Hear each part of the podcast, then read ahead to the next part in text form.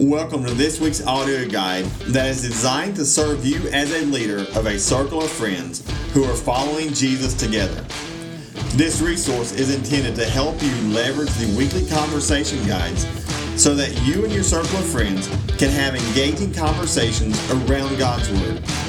These conversations help us to know God more fully, have real relationships with one another, and strengthens us to take the hope of Jesus Christ into our spheres of influence.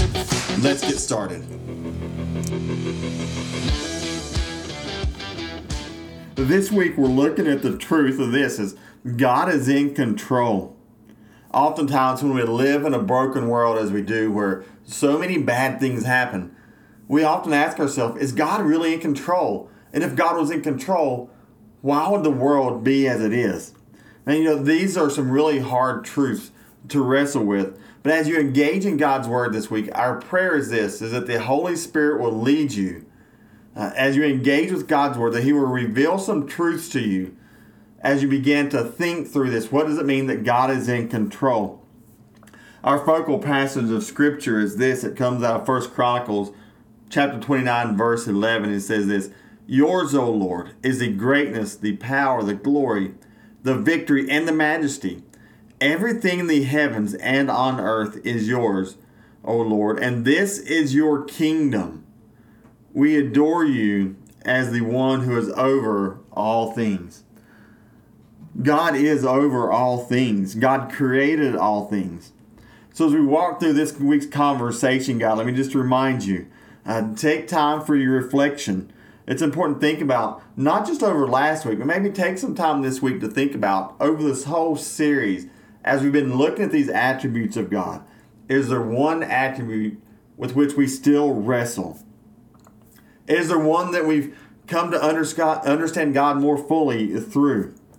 This week's main point is this is that we're going to reflect on God's sovereignty, which reminds us that He really is in control of our lives you understand the uh, opening door session. But let's look at the digging in. And here's what I want to encourage you as you begin to lean into this digging in section.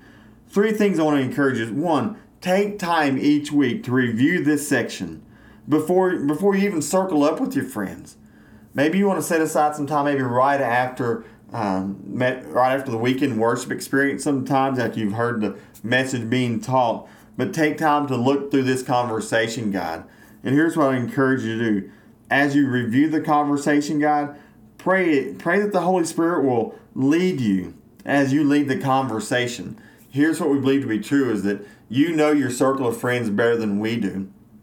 And God knows them even better than you. And so the purpose of praying over this conversation, God, praying that God will lead you as you lead the conversation because God is already nudging their hearts. God is working inside of each and every one of us. And that as we surrender to God as He leads us through these conversations, I truly believe that the Holy Spirit will lead you as you navigate these conversations, as you go through the weekly questions, as you engage in God's Word together. We put a lot of questions in here, and there's no way that you're going to get through every every question within a short amount of time, within an hour or so. But just pray that the Holy Spirit will lead you. Pray that He will impress upon you what questions to ask, maybe what questions to stay away from. And he might even give you different questions to consider than what we've laid out in these conversation guides. Truly believe that God will lead you. When, and I believe this when we ask according to God's will, He provides. We believe it's God's will that we engage in conversations that it helps us to know God more fully, to engage in His Word that helps us to experience real relationships with one another as we strive to take the hope of Jesus Christ into our communities as I looked through this conversation guide myself this week, two things really began to stand out to me.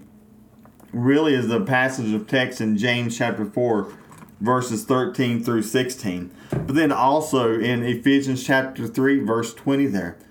And those really speak to me in a sense because because life is a mist, life is short. And as I look back over my own life, I can see where I had my own plans, but I can see how God's hand of providence has shifted has shifted me, has redirected me to be in alignment with His will. And so that's a really important opportunity to, really important time to engage in that conversation with your circle of friends. I believe this that while we engage with God's Word, it's important that we learn from those who have walked before us. But let's never forget that God is writing a story in your own heart today. As I looked at, as I considered Ephesians chapter 3, verse 20, where it says, He is able to do more than we can ask, think, or imagine.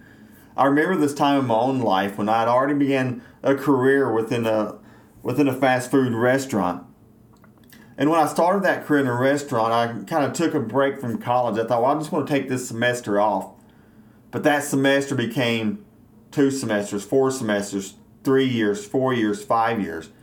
But at one point, as an adult, even after I had children, I began to think about I need to continue my education. Here's what happened in 2007. As I began to um, pray about how God would want me to, to complete my education, God opened up a door. God actually provided in the 2007. I was a recipient of the College Dad Scholarship through King College. God did for me more than I can ever uh, dream, ask, think, or imagine. He provided a complete education. That was amazing. That was more than I could imagine God doing for me. But God provided. God is able to do more than you could ever dream, think, imagine. God is able. So, what I want to encourage you is you think about this digging in section. We want to engage in God's Word, but think about what are some ways in your own life personally that God has brought these truths out in your own life, that you've personally experienced them. Would you consider sharing those with your circle of friends this week? And then also remember the taking it home section. Again, just this is to reiterate what you already know. This section is for us to really think about okay, God, how am I going to apply what I learned this week? How am I going to take what I've learned, apply it into action so that we can take the hope of Jesus Christ into the world? And here's what I've personally began to be convicted of as well. If I truly believe God's in control, then I need to begin living like it. If God is in control, I need to live like it. And what's that look like? That means that that I need to, stop worrying and fretting over things that I can't control. It also means that there's times when I feel nudged by the Holy Spirit to do something, take the hope of God into the world. No matter how difficult it may seem, I need to step out in faith and I need to follow God so that others can experience the hope of Jesus Christ.